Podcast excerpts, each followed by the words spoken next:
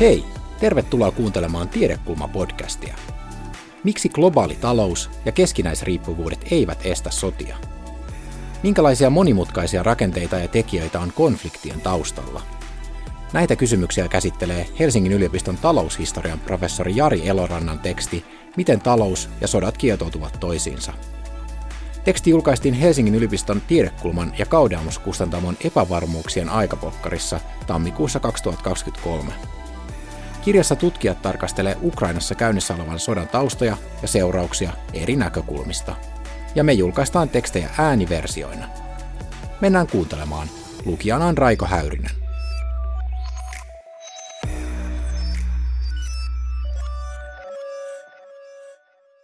Usein on väitetty, että globaali talous ja muut keskinäisriippuvuuden muodot suojelisivat valtioita sodilta. Miksi näin ei yleensä ole kuitenkaan käynyt? Historiallisesti nämä keskinäisriippuvuudet eivät ole olleet niin voimakkaita, että ne olisivat voineet pysäyttää muita isoja institutionaalisia voimia, kuten nationalismia. Globaalisti yhteenkietoutuneet talouden rakenteet eivät pystyneet estämään myöskään Venäjän aggressiota Ukrainaa kohtaan. Venäjän ja erityisesti Vladimir Putinin näkökulmasta hyökkääminen oli ilmeisesti järkevää nimenomaan taantuvan ja jälkeen jäävän talouden kannalta. Aggressio voitiin sitoa osaksi projektia, joka tähtää historiallisen imperiumin palauttamiseen ja tulevaisuuteen globaalina talousmahtina. Minkälaisia monimutkaisia rakenteita sitten on sotien syiden ja seurausten takana?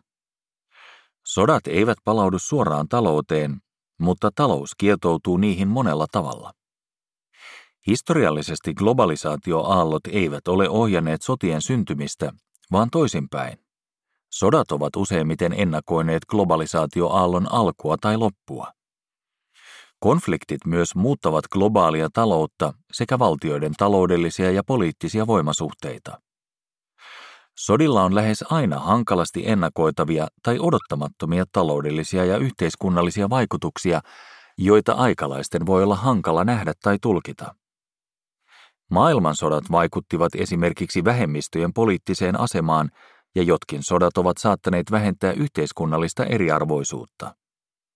Sotaan liittyy myös aina sotatalous erilaisine ulottuvuuksineen sekä sotateollisuus konfliktia tukevana organisaationa. Valtion rooli kasvaa silloin koko yhteiskunnan ohjaajaksi. Sotatalouden näkökulmasta vauraat demokratiat ovat etulyöntiasemassa, sillä ne pystyvät mobilisoimaan yhteiskunnan tehokkaimmin. Venäjä ei voi edelleenkään luonnehtia vauraaksi demokratiaksi, ja sen puutteellisesti varustetun ja koulutetun sekä teknologisesti jälkeen jääneen armeijan menestys sotakentillä onkin ollut huonoa. Tässä tekstissä tarkastelen konfliktien taustatekijöitä ja vaikutuksia etenkin globaalin talouden näkökulmasta. Välillä tarkennan katseen meneillään olevaan Venäjän hyökkäyssotaan Ukrainassa, mutta otan esille myös historiallisia esimerkkejä, joihin nykyistä konfliktia voidaan peilata. Syiden ja seurausten monimutkaiset kudelmat.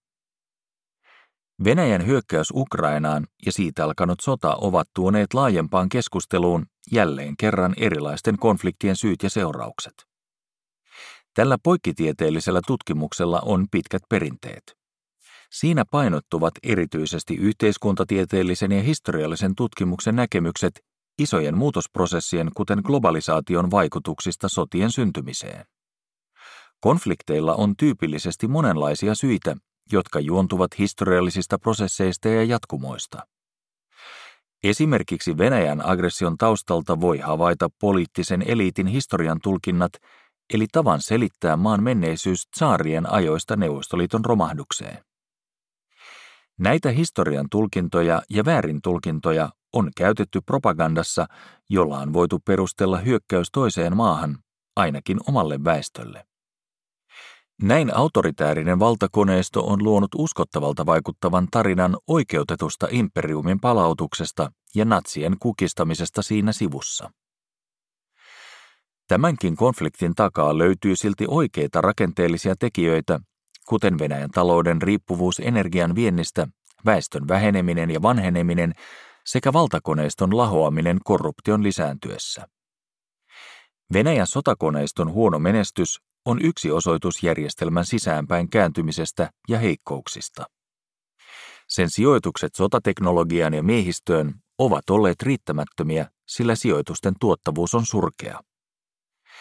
Keskusvaltaisessa ja suureen johtajaan perustuvassa järjestelmässä tieto ei kulje toimijoiden välillä, joten petkuttaminen ja valehteleminen ovat normaaleja toimintatapoja.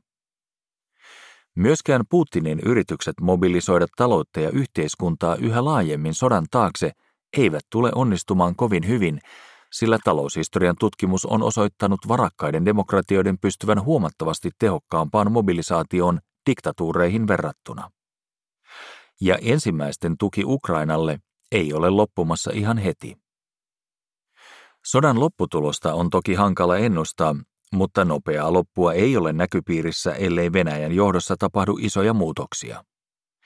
Ja vaikka sota loppuisikin, niin sen vaikutukset tulevat näkymään sekä Ukrainan että Venäjän yhteiskunnissa sukupolvien ajan.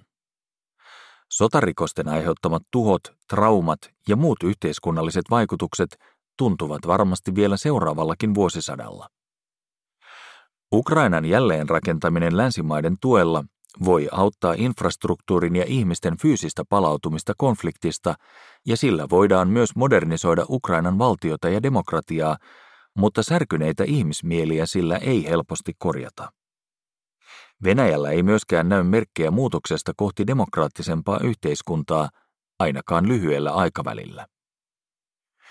Neuvostoliiton romahduksen jälkeen vuonna 1991 oli vallalla lyhyen optimismin aika, jolloin moni uskoi myös Venäjän demokratisoituvan vauhdilla. Esimerkiksi yhdysvaltalainen historian tutkija Francis Fukuyama puhui jopa historian lopusta, kun liberaalin demokratian valtakausi oli koittanut. Toisin kuitenkin kävi. Tuolloin alkanut demokratisoitumisaalto on jo ehtynyt globaalisti. Optimismi ehtyi nopeasti myös ensimmäisen maailmansodan jälkeen. 1920-luku oli vielä tulevaisuuden uskon, kulutuksen ja uusien mahdollisuuksien aikaa. Aikakauden lopun alkua edusti vuoden 1929 pörssiromahdus, joka laukaisi erilaisia lamaan johtavia prosesseja. 1930-luvulla monissa maissa elettiin laman aikaa, jolloin siirryttiin pitkälti oman valtion etuja ajavaan talous- ja ulkopolitiikkaan. Aiemmat ihanteet aseista riisunnasta ja monikansallisesta yhteistyöstä kuolivat asteittain erilaisten kriisien kautta, kun muun muassa yhdistyneiden kansakuntien edeltäjä kansainliitto epäonnistui niiden ratkaisijana. 1930-luvulla nousi valtaan myös monia diktaattoreita, jotka aloittivat varustelun uutta sotaa varten. Toista maailmansotaa ei pystynyt estämään enää mikään, kun suurvallat olivat pelanneet omat korttinsa pöytään. Ei ollut globalisaatiota tai kansainvälistä yhteistyötä, jotka olisivat voineet mahdollisesti jarruttaa konfliktin syvenemistä. Toisaalta ensimmäistäkään maailmansotaa ei pysäyttänyt tuolloin oralla ollut globalisaatio. Itse asiassa ajanjakso 1820-1914 edusti ensimmäisen taloudellisen globalisaation aaltoa, joka muokkasi maailmaa syvällisesti. Teollinen vallankumous ja uudet teknologiat levisivät, maailmankauppa moninkertaistui ja länsimaiden siirtomaavalta oli huipussaan. Periodia on usein kutsuttu pitkäksi 1800-luvuksi, ja se on katsottu modernisaatiota muovanneeksi ajanjaksoksi, jolloin oli varsin vähän suurvaltasotia. Toisaalta ensimmäistä maailmansotaa edelsi useamman vuosikymmenen asevarustelun kausi. Siinä korostuivat ne tekijät, jotka vaikuttivat myöhemmin keskeisesti itse sotaan. Teknologinen kilpailu, maiden välisen taloudellisen ja poliittisen vallan tasapainon vaihtelut, liittoutumien muodostuminen sekä mobilisaatioiden merkitys. Venäjän ja Japanin välinen sota vuosina 1904-1905 vaikutti osaltaan ensimmäisen maailmansodan syttymiseen, ja siihen voidaan peilata myös nykytilannetta. Tuolloin suurvallaksi itsensä mieltänyt Venäjä ajautui konfliktiin nousevan vallan Japanin kanssa, ja voittoisan lopputuloksen piti olla Venäjälle selvä. Toisin kuitenkin kävi. Venäjä koki nöyryyttävän tappion etenkin meritaisteluissa. Tämä tappio johti vallankumouksellisten voimien vahvistumiseen ja lakkoihin Venäjällä. Samalla muut suurvallat ylitulkitsivat Venäjän heikkoutta sodassa, mikä osaltaan vaikutti esimerkiksi Itävalta-Unkarin virhearvioihin ensimmäisen maailmansodan alkuvaiheessa. Vielä kesällä 1914 monet aikalaiset uskoivat valtioiden välisten taloudellisten riippuvuuksien eli globalisaation sekä valtion päämiesten sukulaisuussuhteiden estävän suuremman sodan. Yhdestä poliittisesta salamurhasta alkanut prosessi oli kuitenkin pysäyttämätön, sillä valtioiden mobilisaatiosuunnitelmat perustuivat arvioihin muiden valtioiden kyvystä tehdä sama tietyssä aikataulussa. Lopputuloksena oli yli neljän vuoden sota, jossa kuoli kymmeniä miljoonia ihmisiä. Sen jälkimainingeissa menehtyi muutamia kymmeniä miljoonia lisää Espanjan taudiksi kutsutussa influenssapandemiassa. Ensimmäisen maailmansodan jälkeen globalisaatiota oli vaikea saada enää entisille urilleen. Esimerkiksi kultavarantoihin perustuvaa valuuttajärjestelmää, joka oli toiminut hyvin liki 50 vuoden ajan ennen sotaa, ei saatu edes osittain uudelleen pystyyn kuin vasta vuonna 1928. Tuolloin siitä tuli juuri sopiva tartuntamekanismi kansainväliselle lamalle, erityisesti pankkijärjestelmien kautta. Pörssien romahdukset ja pankkikriisit levisivät nopeasti, ravistellen samalla koko länsimaista finanssijärjestelmää. Toisaalta konfliktit, varsinkin isot suurvaltakonfliktit, saattavat edustaa myös loppua epävarmuuden ja kriisien ajalle. Näin voidaan sanoa Napoleonin vallan lopettaneista sodista 1800-luvun alkupuolella. Niiden jälkeen Viinin kongressissa vuosina 1814-1815 solmittiin sopimuksia, joilla pyrittiin paitsi tukahduttamaan eurooppalaiset vallankumoukselliset voimat, myös luomaan stabiili poliittinen järjestelmä. Voi olla, että Venäjän hyökkäyssota Ukrainaa vastaan edistää viimeisimmän globalisaatiokauden, joka alkoi 1960-luvun lopulla muun muassa konttivallankumouksen eli rahtauksen helpottumisen ja informaatioteknologian kehittymisen vaikutuksesta mahdollista loppua. Toisaalta nykyinen konflikti ei ole ainakaan vielä paisunut isommaksi suurvaltakonfliktiksi, vaikka tietyiltä osiltaan se on jo sitäkin. Erityisesti taloudellisen sodankäynnin ja pakotteiden näkökulmasta Ukrainan sota on ollut globaali konflikti alusta saakka. Samoin sen vaikutukset ovat olleet globaaleja etenkin energian hintojen ja ruoan saatavuuden osalta. On kuitenkin vielä hankalaa sanoa varmasti, onko nykyinen globalisaatio tulossa päätökseensä Ukrainan konfliktin, koronapandemian sekä jo joitakin vuosia meneillään olleen populistisen liikehdinnän myötä. On joka tapauksessa selvää, että globalisaatio ei pysty konflikteja estämään. Suuremmassa ennaltaehkäisevässä roolissa ovat valtioiden arviot kyvystään saavuttaa strategisia tavoitteita ilman ydinaseiden käyttöä. Ydinsodastahan ei loppujen lopuksi hyötyisi kukaan. Nykyisen konfliktin lähitulevaisuuden vaikutuksia on jo nyt mahdollista ennakoida jonkin verran. Näitä ovat Ukrainan jälleenrakentamisen suuret kustannukset, Venäjän talouden ja sotilaallisen vallan taantuminen, Kiinan taloudellinen ja poliittinen vahvistuminen Euroopan integraation syvät ja hankalasti ratkaistavat ongelmat, uusi asevarustelun kierre sekä valtioiden keskittyminen omavaraisuuden vahvistamiseen.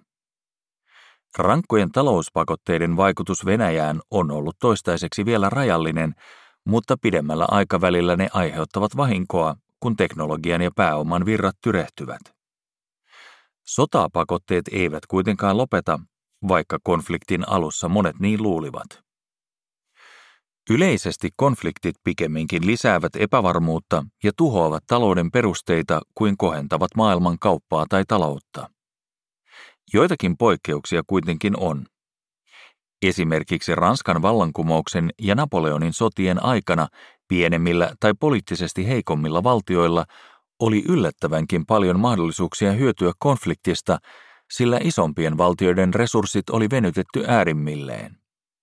Tässä tilanteessa Yhdysvallat saattoi myydä Portugalissa taisteleville englantilaisjoukoille viljaa, vaikka Yhdysvallat ja Iso-Britannia olivat pääosin sodassa vastakkaisilla puolilla. Markkinoita ja maailmanpolitiikkaa rauhoittavia tilanteita ovat olleet ainoastaan ne, jolloin sodasta nousi esiin selkeä voittaja, kuten Iso-Britannia Napoleonin sotien jälkeen tai Yhdysvallat toisen maailmansodan loppuessa. Molemmissa tilanteissa selkeän hegemonisen valtion esiintulolla oli jossain määrin konflikteja hillitsevä vaikutus. Sota ja teollisuuden rattaat. Sotiin liittyy aina sotatalous. Mitä suurempi ja pidempi konflikti, sitä enemmän tarvitaan taloudellisia ja yhteiskunnallisia resursseja sen voittamiseksi. Niin sanotussa totaalisessa sodassa kaikki mahdolliset resurssit alistetaan valtion ja sotakoneiston käyttöön. Konfliktista tulee myös entistä brutaalimpi, sillä totaalisessa sodassa myös siviilit ovat legitiimejä kohteita vihollisen taistelutahdon heikentämiseksi. Monet nykykonflikteista ovat olleet luonteeltaan epäsymmetrisiä, sillä osapuolet ovat olleet voimasuhteeltaan hyvin erikokoisia, kuten vaikkapa Yhdysvallat tai Neuvostoliitto ja Afganistan.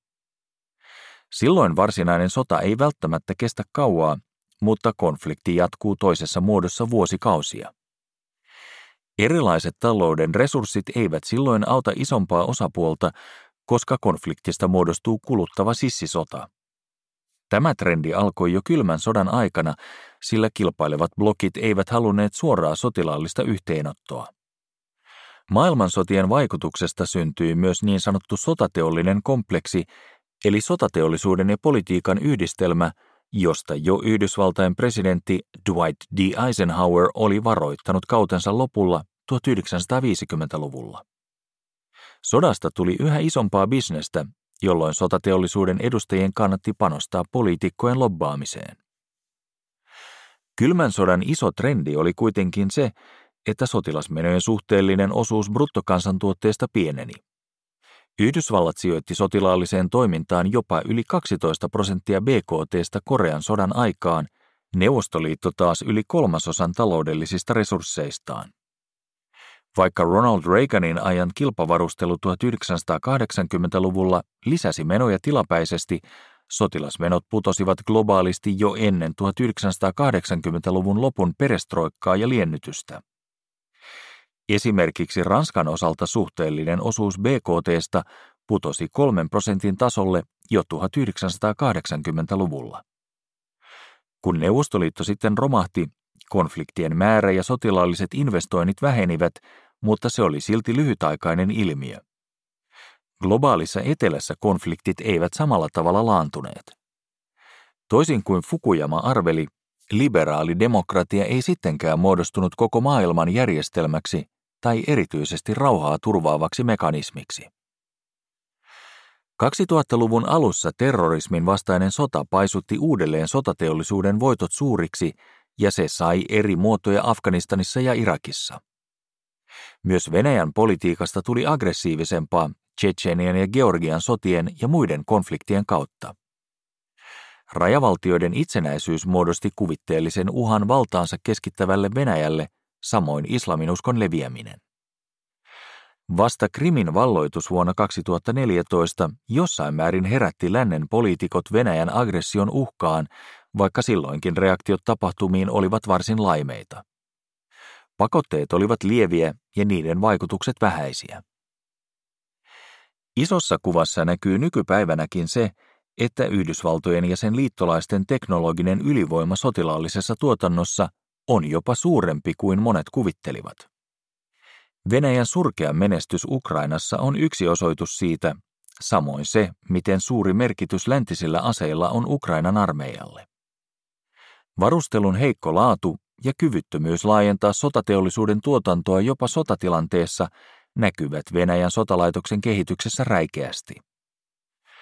Venäjän kaltaisen yhteiskunnan ainoa mahdollisuus tässä tilanteessa olisi koko yhteiskunnan mobilisoiminen konfliktin tukemiseksi, mikä toisaalta olisi Putinille poliittinen itsemurha.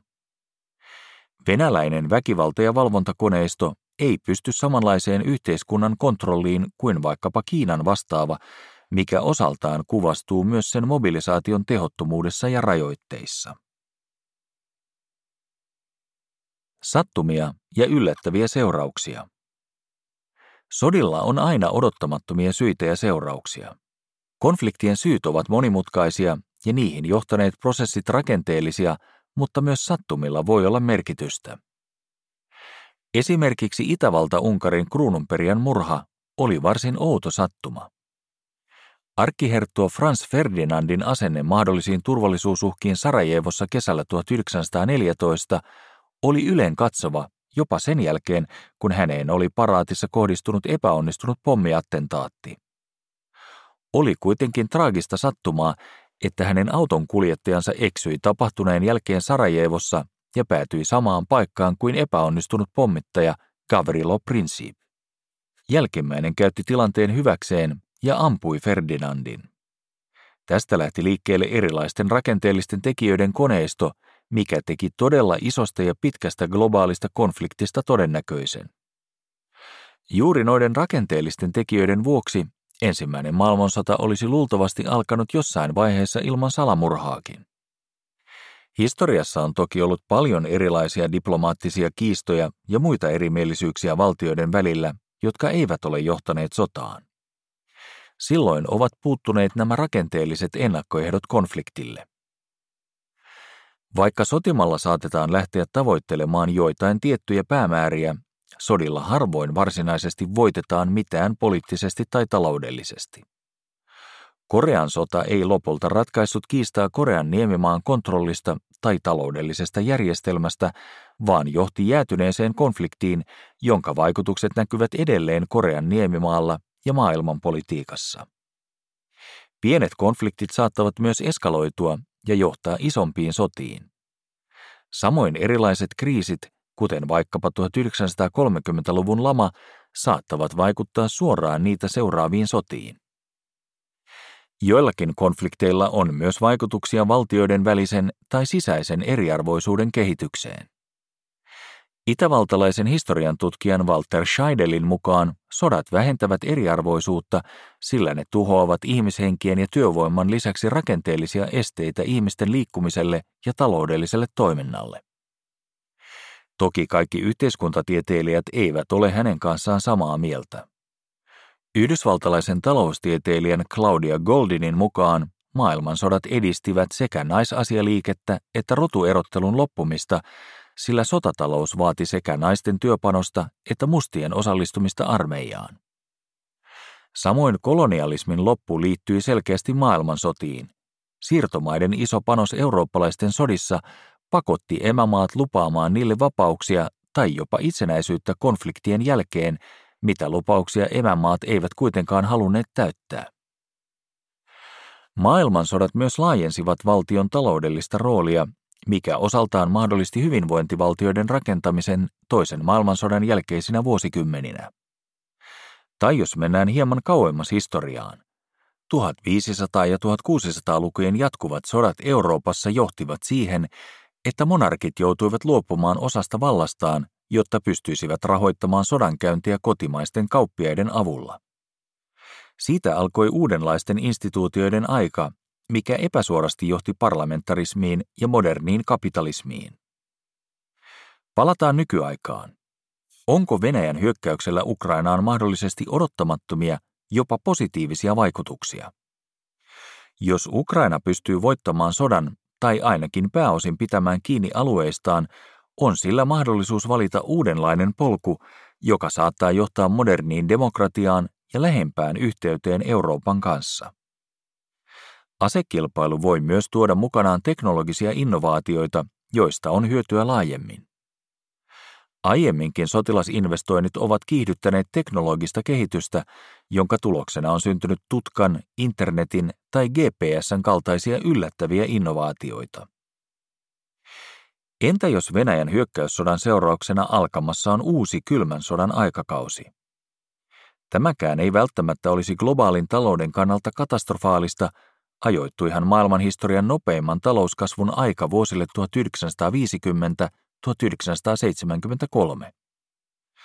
Osan kasvusta selittää jälleenrakennuksen noususuhdanne, mutta ainoastaan pienen osan. Teknologisten innovaatioiden ja pääomavirtojen liikkumista kylmä sota ei onnistunut pysäyttämään. Pakotteilla ei saatu myöskään Neuvostoliittoa, sen liittolaisia tai kommunismia polvilleen. Neuvostoliiton ja Varsovan liiton taloudet kaatuivat massiivisten sotilasinvestointien ja talouden jäykkien rakenteiden mahdottomaan yhtälöön. Talous ei takaa rauhaa. Kun ensimmäinen maailmansota alkoi elokuussa 1914, jopa opiskelijat hurrasivat Berliinin kaduilla. Parin vuoden päästä ei hurrannut enää kukaan. Sodan jälkeen uskottiin samankaltaisen sodan syttymisen olevan mahdottomuus. Kuitenkin 20 vuoden päästä toteutettiin sama hulluus uudestaan, mutta vieläkin laajemmin ja brutaalimmin. Ensimmäinen maailmansota toki oli yksi iso syy myös toiselle, sillä esimerkiksi Saksan rankaiseminen syyllisenä sotaan mahdollisti Adolf Hitlerin nousun valtaan. Kuten edellä käsittelemäni esimerkit ovat osoittaneet, globaalit riippuvuussuhteet ja globalisaatio eivät ole pystyneet estämään konflikteja, ei myöskään esimerkiksi demokratian leviäminen laajemmin. Konfliktien syyt ovat usein monien tekijöiden ja syvien rakenteiden summa, eivätkä taloudelliset suhteet riitä suitsimaan vaikkapa nationalismia tai vallanhalua. Nykypäivänkään riippuvuussuhteet eivät ole toimineet rauhan takeina, eivätkä ne tule niin tekemään tulevaisuudessakaan. Sodat ovat sen sijaan muovanneet globalisaatioaaltoja historiassa, ainakin niiden ajoitusta ja kestoa. Ensimmäinen globalisaatioaalto loppui ensimmäiseen maailmansotaan, eikä uusi aalto alkanut kuin vasta kylmän sodan ajanjaksolla. Vaikka konflikteilla on ollut monia odottamattomia vaikutuksia, myös myönteisiä, sodat edustavat silti ennen kaikkea epävarmuutta ja taloudellista tuhoa. Konfliktit vaativat isoja investointeja, jolloin yhteiskunnan resurssit ohjataan valtion käyttöön. Kun investoidaan tuhopotentiaaliin, talouden rakenne vääristyy. Se tarkoittaa, että resursseja ei ole käytössä muihin tarkoituksiin. Venäjällä on menossa tällainen prosessi. Autoritäärinen yhteiskunta kääntyy yhä enemmän sisäänpäin, sotatalous vie resurssit muilta sektoreilta ja kansalaisten elintaso alkaa pudota. Pakotteet vaikuttavat tähän hitaasti, mutta varmasti, vaikka niillä ei sotaa lopetetakaan. Eniten Venäjän sotatalouteen ovat kuitenkin vaikuttaneet yksityisten yritysten, pääoman sekä inhimillisen pääoman pakomaasta. Kaikki tämä tarkoittaa sitä, että Venäjällä on rajoitettu aika saavuttaa tavoitteitaan Ukrainassa. Mitä pidemmän aikaa konflikti kestää ja mitä enemmän menestystä Ukraina saavuttaa, sitä vaikeammaksi Venäjän taloudellinen ja poliittinen tilanne muuttuu. Kun konflikti jossain vaiheessa loppuu, sen arvet tulevat näkymään molemmissa yhteiskunnissa sukupolvien ajan. Toisaalta tälläkin konfliktilla voi olla myös rajattuja positiivisia vaikutuksia talouteen tai yhteiskuntaan. Osaa niistä emme osaa vielä edes ennakoida. Kaiken tuhon ja hävityksen keskellä se voi antaa edes jonkinlaista optimismia tulevasta. Kiitos kun kuuntelit Tiedekulma-podcastin. Meillä olisi yksi pyyntö. Jos pidit jaksosta, voisitko kertoa sitä kaverillesi? Tiedekulma-podcastin löydät kaikista podcast-palveluista.